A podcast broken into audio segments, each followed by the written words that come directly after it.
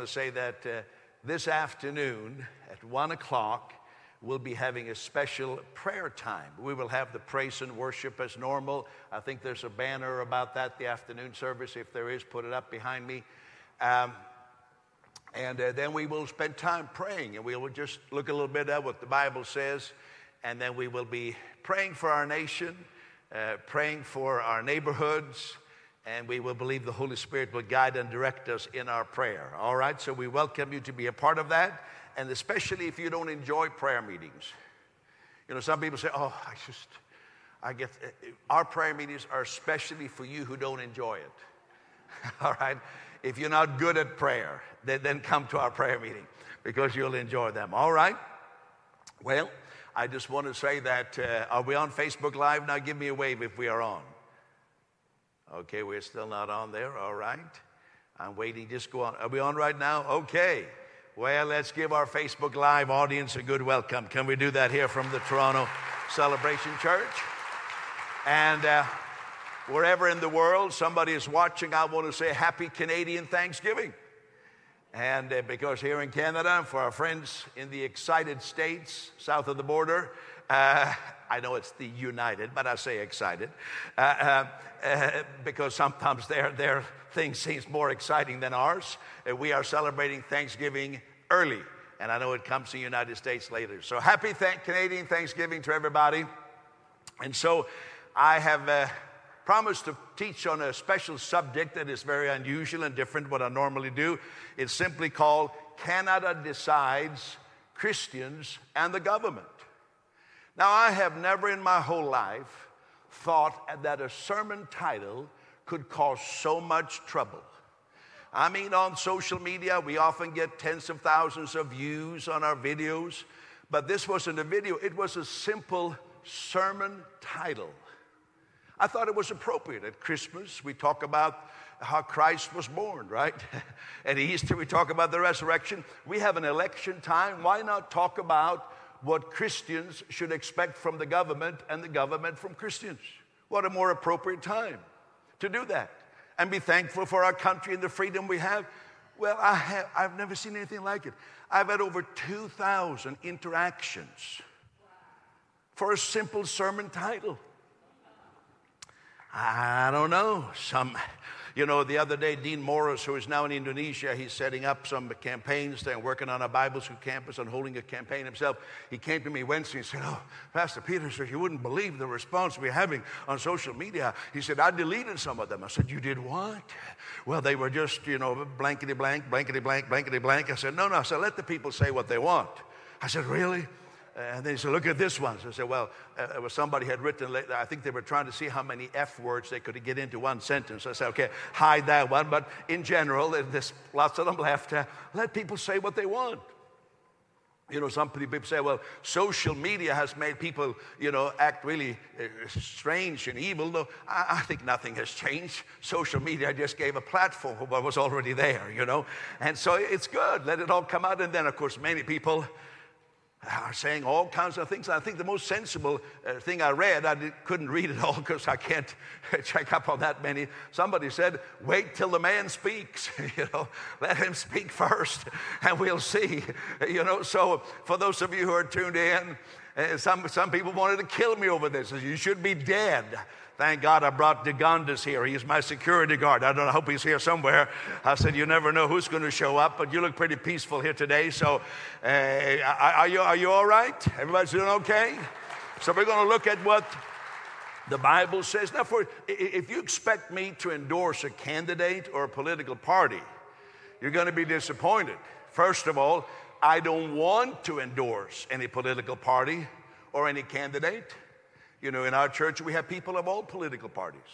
In fact, usually during an election, we have different people running for office from different parties come and they stand on the platform here. And this time, Nathan and I discussed it a month and a half ago. We said, well, we don't see a point of it this time, so it's nothing special about that, but uh, we, we, welcome everybody. Secondly, uh, CRA doesn't allow for a charity to uh, endorse any candidate or political party. And, uh, you know, my mama didn't raise a stupid boy, so I know what I'm going to do and not do here. I'm going to thread the needle, if you know what I'm talking about. No, but uh, we, we're going to talk about some areas that are within our mandate, some things that are important, some things that are controversial. And I'm going to give you the biblical mandate of what we should expect from our government. Because there are biblical guidelines what we should expect from a government. And, and maybe they can't perfectly meet those expectations. At least I've never seen that, but we can at least know some standard and what the government should expect from us. And then I'm going to talk about some issues that are very much in line with teaching the Bible. So I'm just going to wave my Bible here. I don't expect politicians to wave their Bible, but I'm a preacher. I can wave my Bible. Are you with me? And so we're going to discuss, talk about abortion, for example. In fact, let's start with that before I get to the scriptures. There's approximately, give or take, it varies from year to year, 100,000 abortions annually, medically induced abortions in Canada. And uh, this is a topic that gets into political debates. Christians care about it. And it, in my opinion, says a lot. You may be surprised about some of the scientific evidence I'll talk to you about, about in a moment and what I have to say about this. Frankly, it's different from what maybe you would expect. But I want to say, first of all, I realize that when I speak to any audience, certainly here in the building, on television, social media, there will be people, women who have had an abortion. There will be men who will have encouraged their girlfriend or their wife to have an abortion. And I want to say, we believe in the grace of God. So, whatever wrong people have done, be it lies, gossip, murder, stealing, we believe that the blood of Jesus Christ was shed for the remission of sins. We, we, we, we, we don't hide from that. And we are known as a, as a church that reaches out to all people and embraces all people. But also, we believe that God's grace, when it takes root in us, it teaches us to live godly. And so, with God's grace, as Christ lives in us, then we begin to evaluate things differently. And, it should be that Christ in us makes us better people. Are you with me? Makes us new people and better people. And, and, and so, uh, so, so let, but let me say, God's forgiveness, forgiveness and God's grace cover any wrongdoing, and we give Jesus praise for that. Now, when it comes to the issue of abortion, there are two dominant thoughts there is pro choice and there is pro life. Now, there are variants within those two, but I'm not going to get into all of those. Pro choice is the idea that a pregnancy is a matter for a woman and a woman alone. So some, some in that camp would say, I shouldn't even mention the word abortion here because I'm a man, obviously, so I shouldn't say anything about it. and that it is a woman's decision entirely. Now, Canada is staunchly pro choice, and that is uh, an unopposed opinion politically, in my, I would say, in our country. And then you have pro life. Now, the pro life position also respects the woman's body, but says that inside the woman, for those months of pregnancy, is an other life that also needs to be respected. And that that's the way nature and God has set it up. And so that life should be respected. But as I, and, and there's biblical uh, backing for that. For example, our Roman Catholic friends are probably the ones who have taken the strongest pro life stand in our country.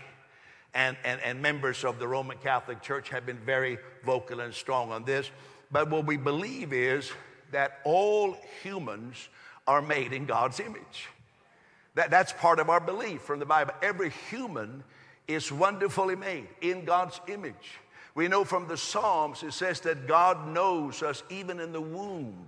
When we were formed in darkness, God knew us. And we take that very serious. And so that leads us to say that life, unborn or born, is sacred. And that's the, the pro life position. But that is not gaining much ground in our country. Now, I would say, I think Christians and non Christians, churchgoers and non churchgoers, by and large, not everybody, is under a huge misconception in our country. I believe Canadians are basically very good people, and I'll get to why I say that in a moment. I think there's a huge misconception. I think many people would say to me, you know, Peter, you know, what can we do about it? The whole world is pro choice, you know, all the countries that Canada associates with, whether Germany or Italy or France or Netherlands or Australia or the US or Russia, whoever, they, they all, the whole world is going pro choice. So, of course, our nation is also going pro choice. We can't stop that. That's where we're wrong. Canada, in its policy on abortion, is nothing like the UK or Germany or France or Australia or even the United States or Italy or the Netherlands. No, no, no. Canada. Those other countries, Germany, France, etc., they also consider themselves pro choice countries. But don't think that Canada is anything like those countries called the G7, the G20 nations that we associate with in, in trade and different summits are held every year. You know, Canada is nothing on the issue of abortion like those countries. So, which countries are like Canada? North Korea has the same stand on abortion as Canada, China and Cuba. Those are countries that are in our baskets of nations. Many people, whether, whatever they, whether they call themselves pro life or pro choice, don't even know that. So, what is the difference? Those other countries, from Germany to the UK to Spain to Italy to Australia, they recognize that we need to protect the unborn in the third trimester.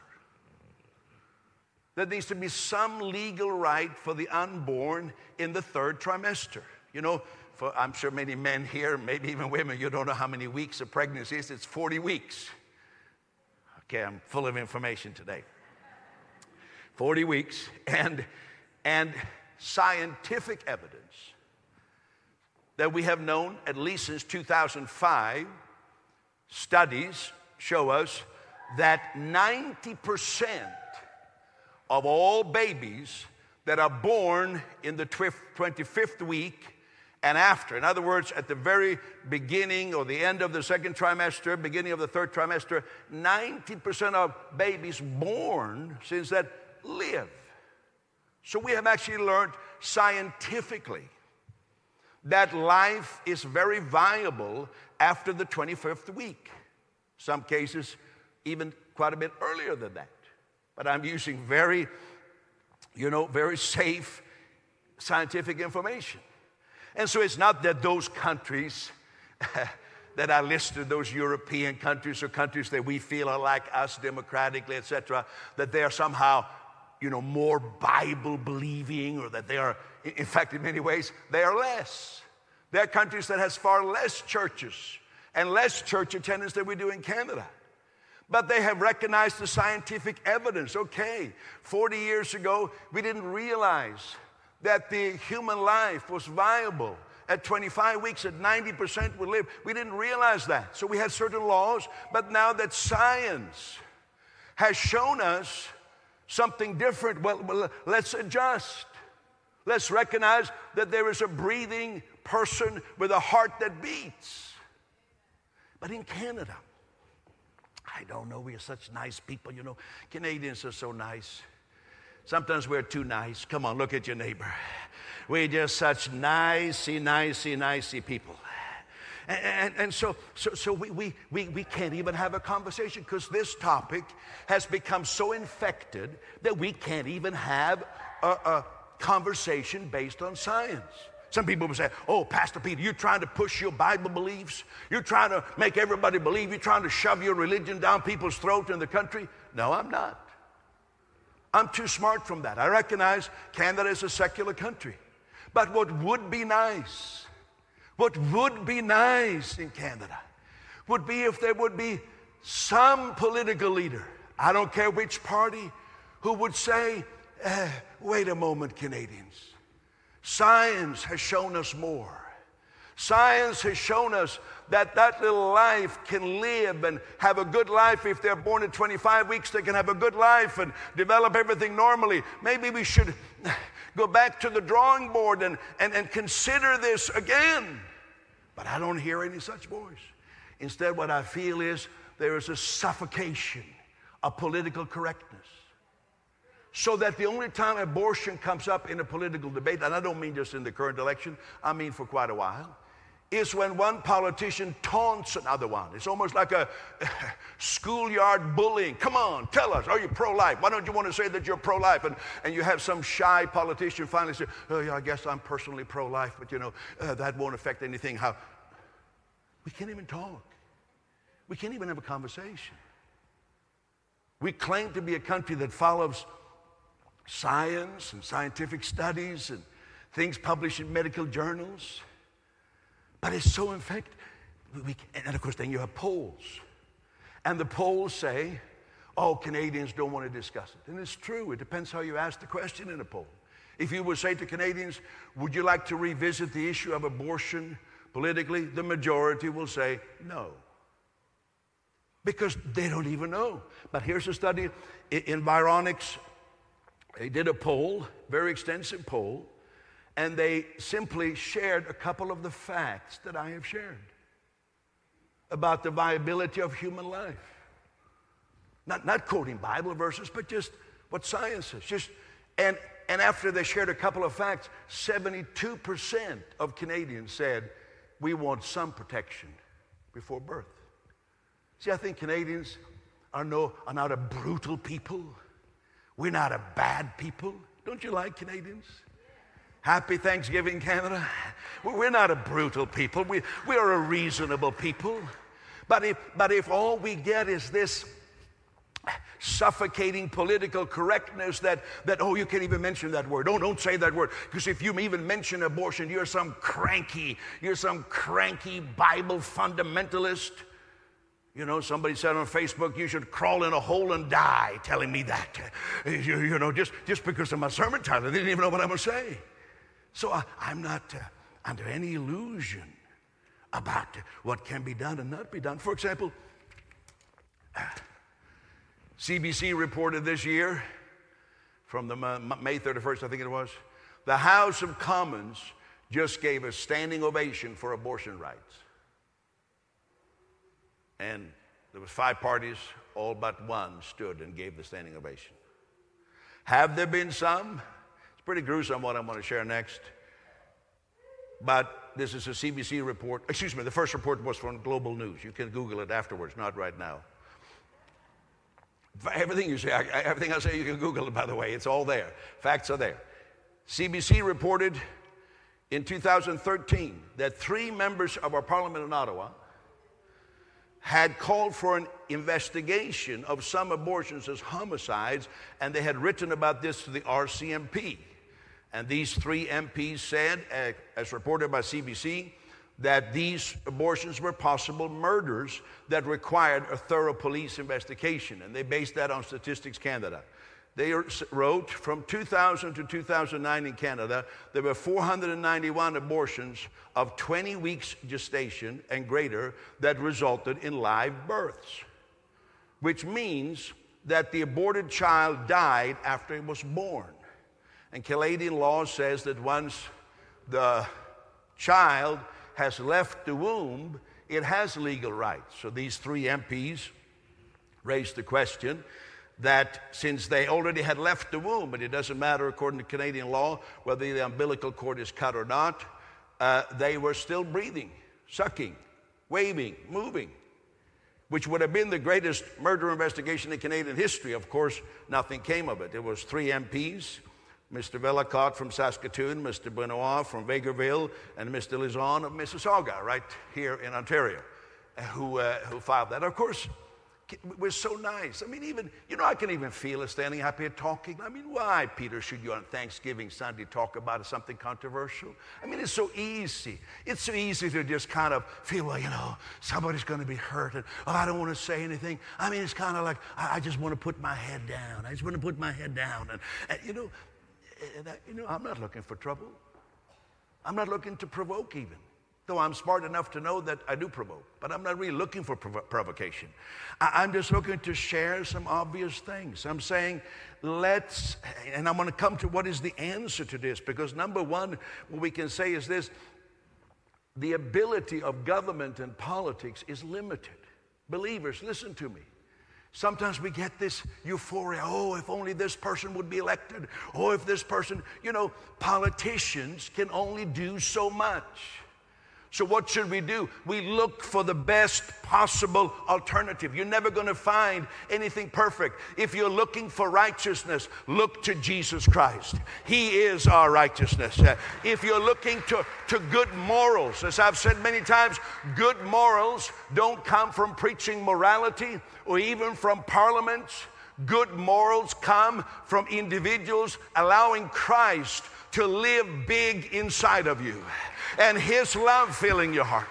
So I'm saying, let, let's tone down our expectations. And so, how did this come about? The closest thing when it comes to abortion, and I think a pivotal moment in our history was this very important. There were other Supreme Court hearings and different things. But in 1988, our government introduced a law in Parliament, and that gave easy access to abortion in the first and second trimester, but gave the unborn child legal rights in the third trimester. And it was put to a vote, and had Canada voted for that, we would have been like those other countries. But something tragic happened. And it's really our, us evangelicals and Christians that are to blame ourselves. At that time, there were many people in our parliament that had deep Christian values and they voted no because they felt the law wasn't good enough. It didn't restrict abortions enough. And they joined with all those who wanted total free, no abortion law at all. And they together, these two opposing groups together made up a majority. And that law was, they failed.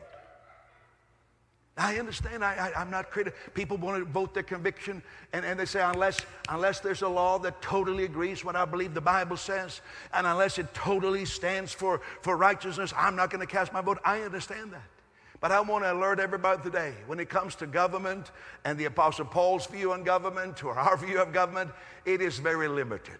You'll never find something perfect. Eh, eh, Otto von Bismarck said that politics is the art of the possible. Uh, well, I like to say the gospel is the art of the impossible. And the politics is the art of compromise. Uh, get to some points. Now, are you, are you enjoying yourself? I have no idea what they're saying on Facebook, but anyhow, I can imagine. I can imagine. It's fun, isn't it?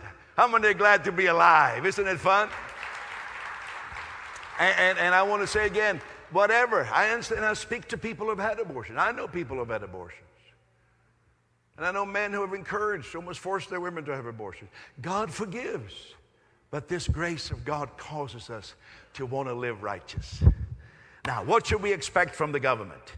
Number one, to resist evil and promote good. How about that? Romans chapter 13. Let everyone be subject to the governing authorities, for there's no authority except that which God has established. Whoever rebels against the authority is rebelling against what God has instituted, and those who do so will bring forth judgment on themselves. For rulers hold, uh, do not hold, uh, hold no terror for those who do right, but for those who do wrong. Do what's right, and you'll be commended. If you do wrong, be afraid, for rulers do not bear the sword for no reason. Now, of course, this scripture verse could be taken by some real evil dictator and say, Well, God raised me up, do whatever I say. And some have attempted that. But we also must let scripture explain scripture. Who wrote this? The Apostle Paul did. And he is the number one jailbird in the New Testament. So he's the one who rose up against authority himself. I was one time with the chief of police that had been a certain city, they were taking me to court for having some evangelization going on in a public park, and they lost. They had lawyers, and I didn't have lawyers, but uh, they lost.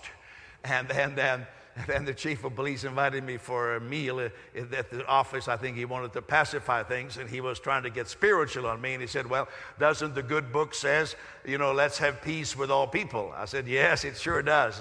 And I said, the one who said that was the biggest jailbird of them all. So we, it's always good to have the scripture explain scripture. Are you with me now?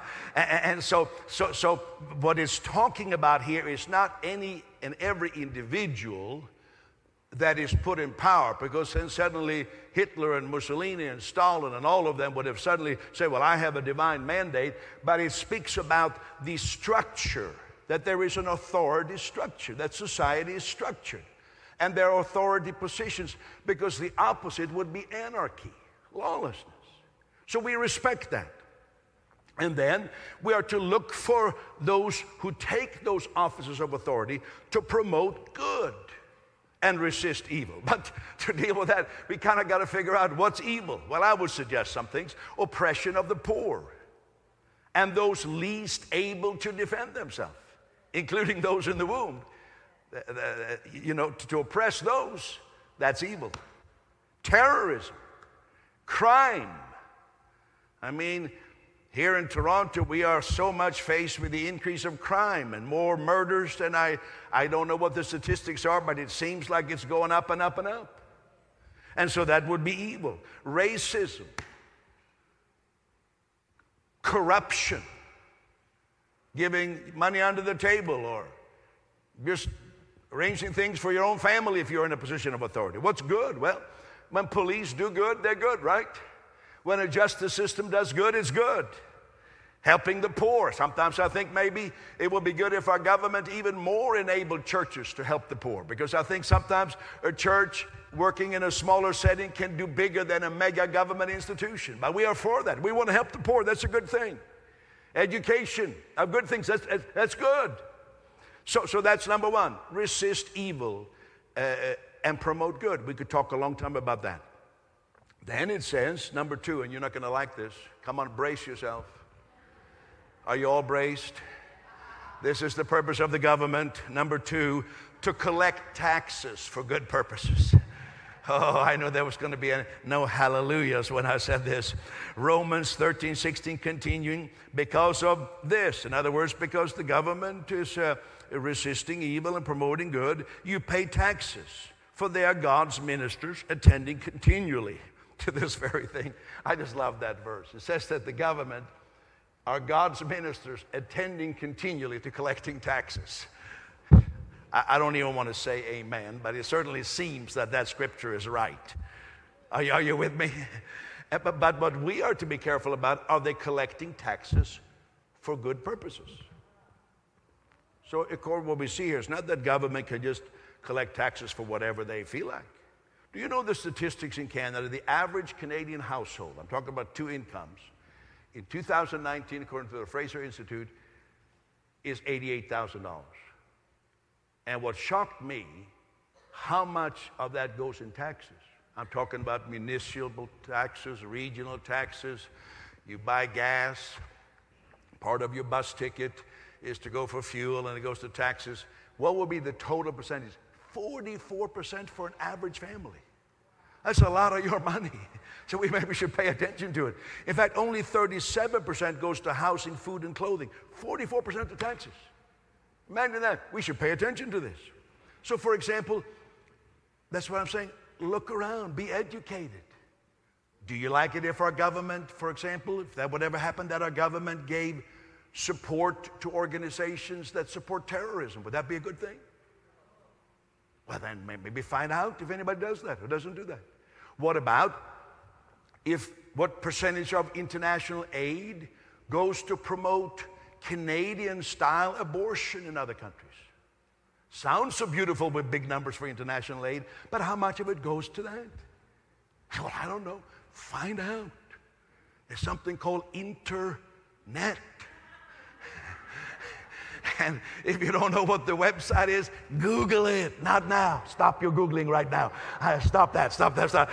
Google it and read what it says.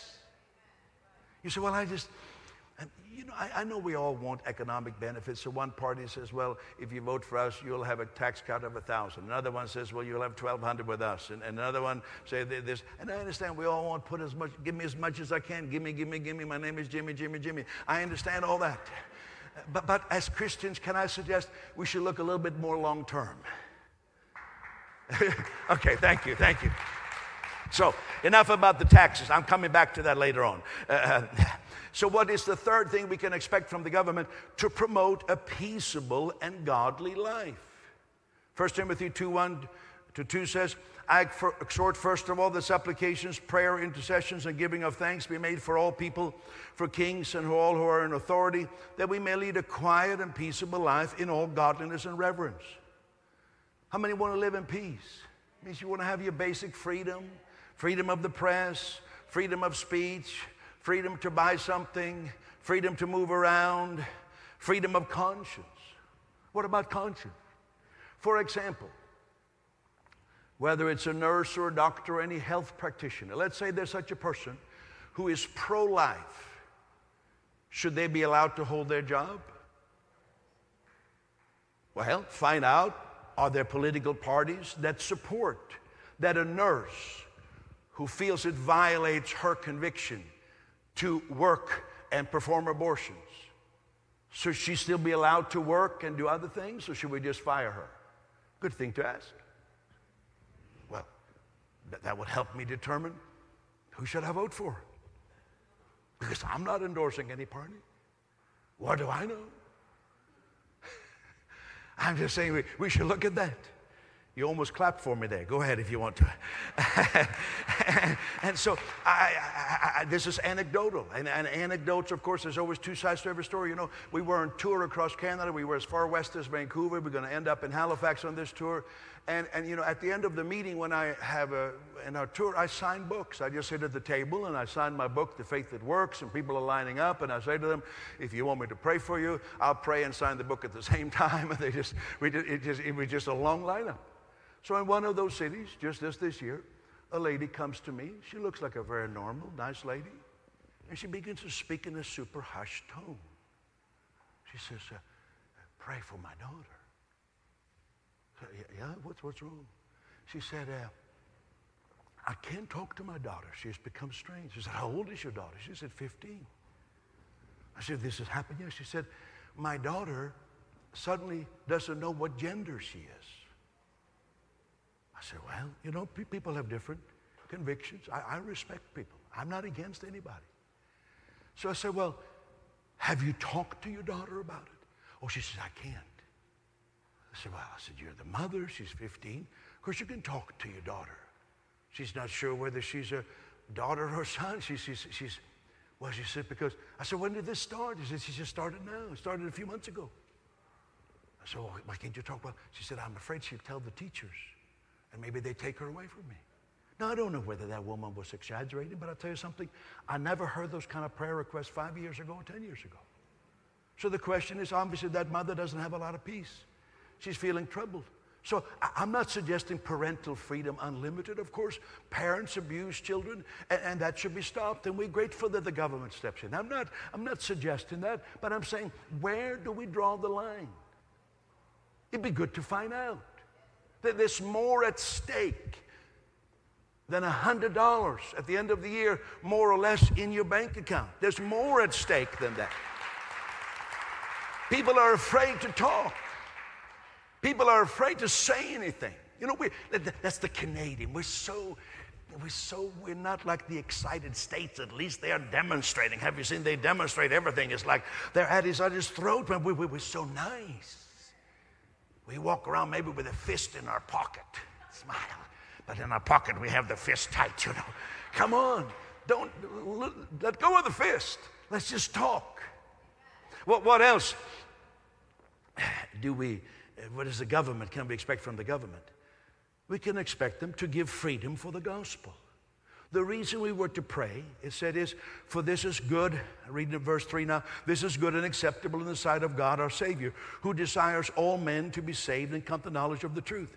There's one God and one mediator between God and men, the man Christ Jesus, who gave himself a ransom for all. So, We want another, we're not expecting the government or any political party to preach the gospel or to make Canada righteous. Oh, that's too big task for any politician. There's only one righteousness worth having, and that is the righteousness of Jesus Christ, which is a free gift. So we're not thinking that. But it says here we, the reason we pray, and I'll get to prayer in a moment. The reason we are to pray for authority figures, whether it's in business or religion or, or whatever, in politics, is so that they will make decisions that make it easy to present the gospel. Because as Paul said, there's, there's one God and one mediator between God and man, Christ Jesus. We want that message to go out.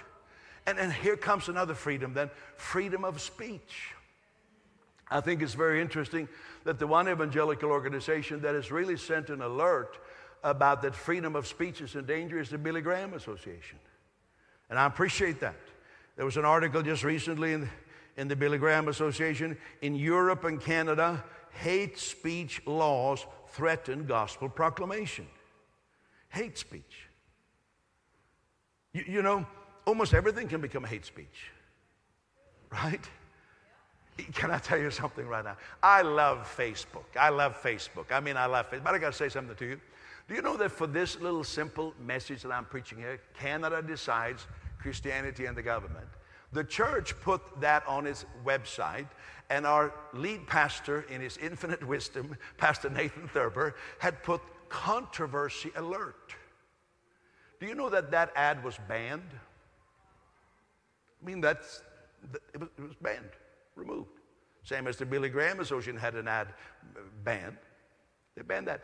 So we put it on Peter Youngren official page. And we misspelt the word controversy. Normally, I would be really upset and call the office right away. My staff know that. I said, how, how, why do you misspell a word?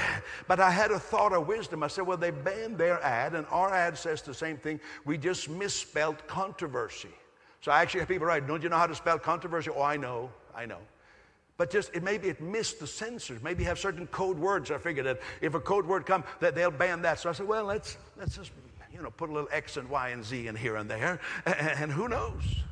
Don't look at me like that right now. But I love Facebook. Please follow me on Facebook. Please follow me on Facebook. I have a lot of good things, and even right now, we have lots of good things this week. Are you with me? But, but on a very serious note, there is this tendency. We're so scared Oh, everything. If somebody disagrees, it's hate speech. You know, I just put a verse up here. Put John 17, 3. This verse. This is eternal life, that they may know you, the only true God, and Jesus Christ whom you have sent. That's kind of a standard Gospel of John verse. You know, somebody could easily turn that into hate speech and say, the only true God. This is eternal life. How do you know? I feel, I feel trampled upon that you say eternal life is in Jesus. Oh, I, that violates me you could easily turn any scripture verse into hate speech. And this is a real danger, and I'm not by far the only one that talks about that. Sometimes I think we become a generation of whiners. You, you know, freedom of speech, I think I put it there, is for the person I don't agree with. Freedom of speech is for the person I don't agree with. Obviously, I don't agree with the people who posted on social media that they wish me dead. I don't agree with them.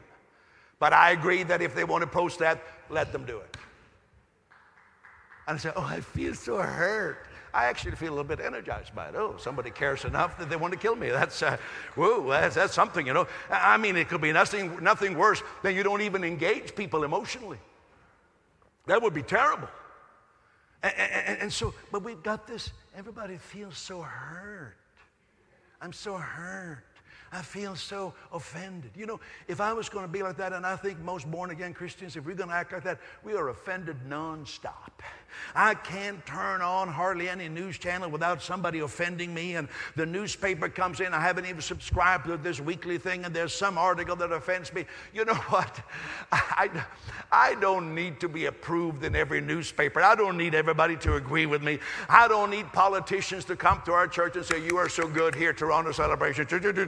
We don't need that because we have our dignity in Jesus Christ. We have our dignity in who we are in Christ. and I, I, know the world is going to this. Oh, they feel so trampled. Oh, I'm so hurt. I'm so, oh, oh, I'm traumatized. Suck it up, buttercup. Come on. Come on. Get over it. Get a life. Get a life. That's what you, people.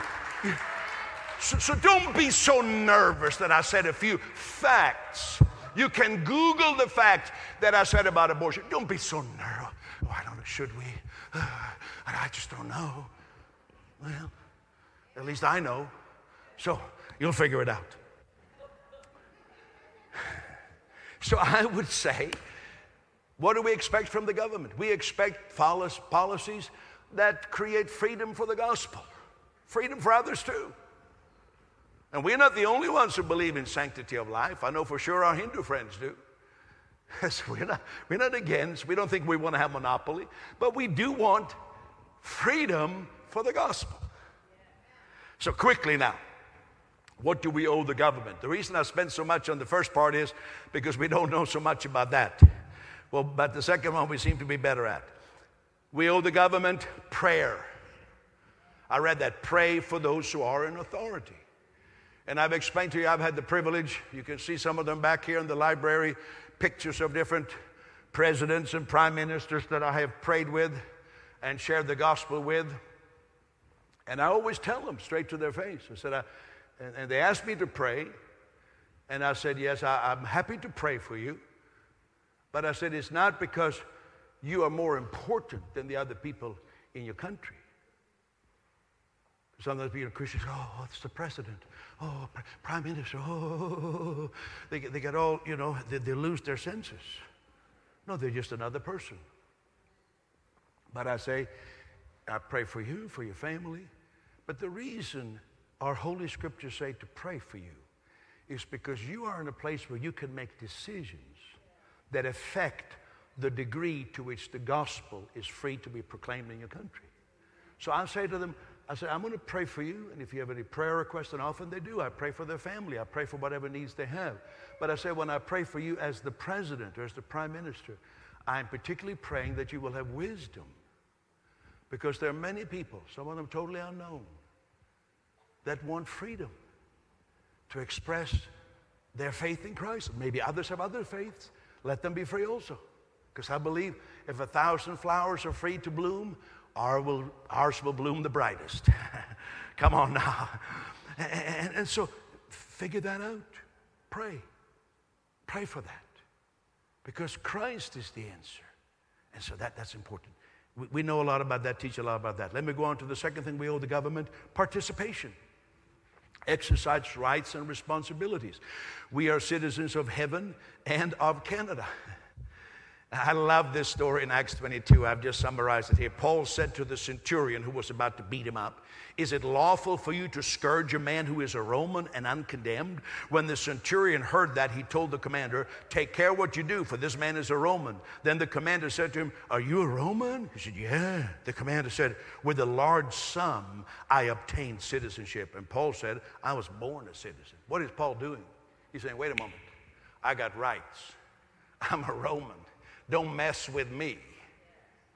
He said, Well, shouldn't Paul have just stood there, just beat me, beat me again, hit me again?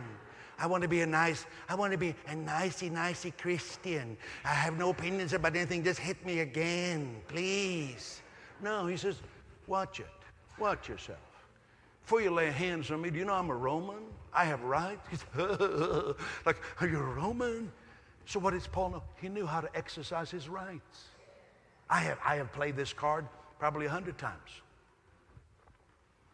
I remember in one particular city, I won't say what country, but they were trying to stop my festival. But I knew that officially in the Constitution they have freedom of, of, of religion. So I played that card night after night. When the police came to the door knocking, I said to my coworker, Tell them I am praying. The man of God is praying. And I knew they had respect for religion, that they wanted to stop me. So as soon as I heard a knock, I fell on my knees.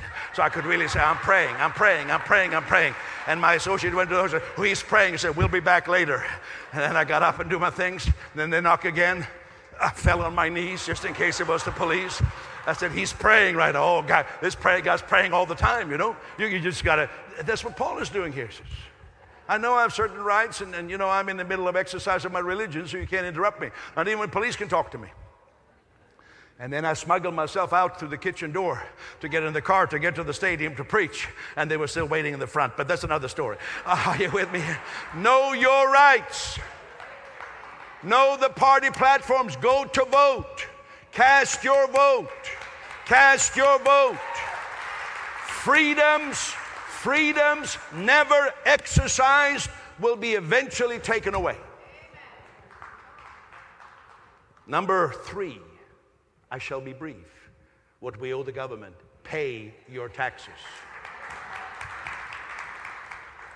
But deduct all your charitable giving and do more of it and anything else that's legal to cut your taxes so you can get more to the gospel. Do everything legal, nothing illegal.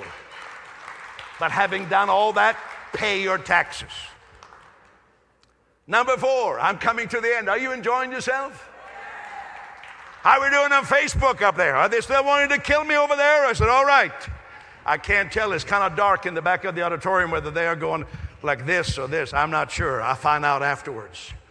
We owe the government realistic expectations. Some people say, oh, Canada is a Christian country. And I understand. People say, I'm not, you know, I don't say that. But there was a time I was thinking back. Do you know that the province of Alberta had a premier his name was William Aberhart. They called him Bible Bill. Can you imagine? I mean, your grandparents, Bible Bill was the premier, and he had a Bible broadcast. Then, then the longest serving premier in Alberta history was Ernest Manning. He, he, was a premier for 25 years while he simultaneously ran a broadcast called Canada's National Bible Hour. I don't think that would work today. I mean, I mean, people say, well, I remember when. You know what? I understand that. And I also know history, but we're living now. We're living today. Thank God we are alive today. And our gospel is strong enough. Whether our country is secular or adheres to a religion, our gospel is strong enough. So don't lose confidence. I'm not looking for any country to be declared this religion or that religion. I say, the gospel of Jesus Christ is the power of God to salvation to everyone who believes it. The prophet Zechariah described a spiritual awakening in Israel. And he said there will be four components. Number one would be that there would be a spirit of prayer. And we're having a prayer meeting this afternoon, actually at one o'clock. And number two, there would be a public discovery of the source of forgiveness of sin.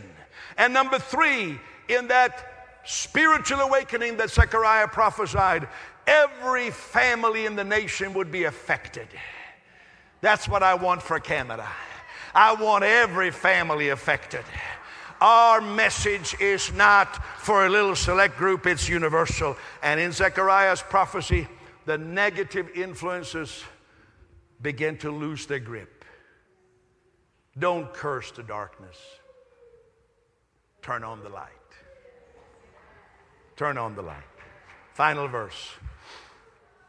The grace of God that brings salvation has appeared to all people. Thank God for that. Teaching us that denying ungodliness and worldly lust, we should live soberly, righteously, and godly in this present age. That's what our hope is. The grace of God has come.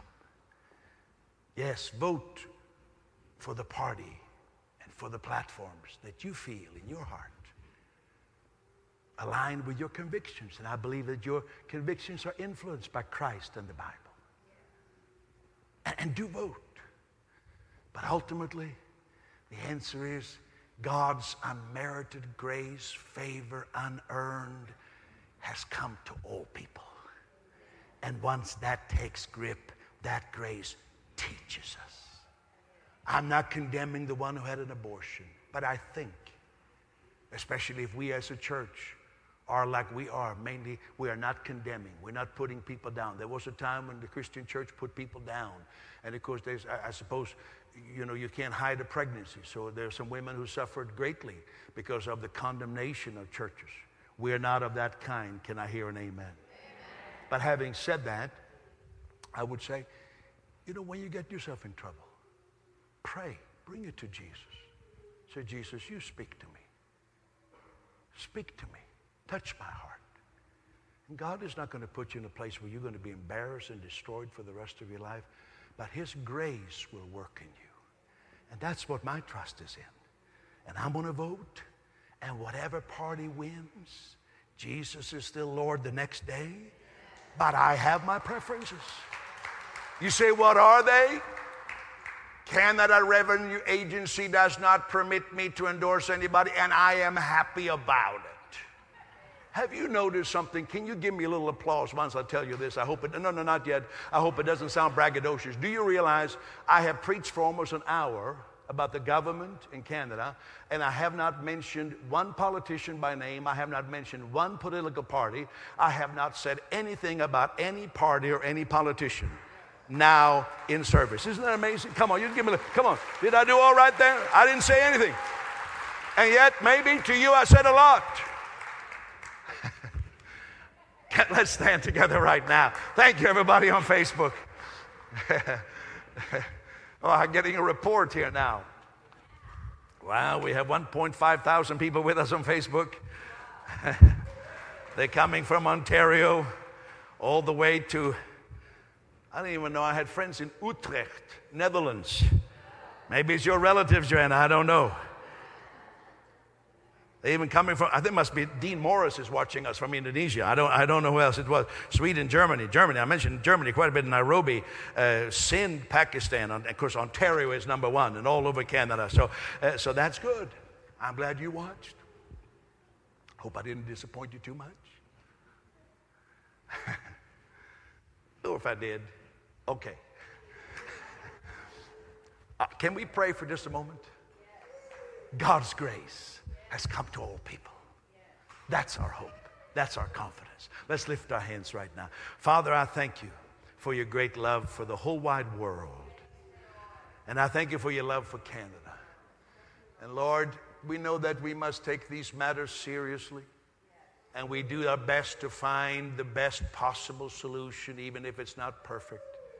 But Lord, when I look at our country, my hope is in your grace your grace is sufficient for Canada. So I pray for every person who feel that they have missed it, they blew it. I thank you for God's grace covering that person and giving them a brand new beginning. I pray for that person who is worried about their family, who's concerned about the loved one. They feel that person is going in the wrong direction. I thank you for the grace of God that reaches to that family member. I thank you for the grace of God that brings salvation, that brings healing, that brings freedom. I thank you for the grace of God that covers a multitude of sins. I thank you for your grace, Father. I give you praise, and I pray that you will give us more utterance, more opportunity to share this beautiful message around the world and in our country. Would you bow your head with me right now?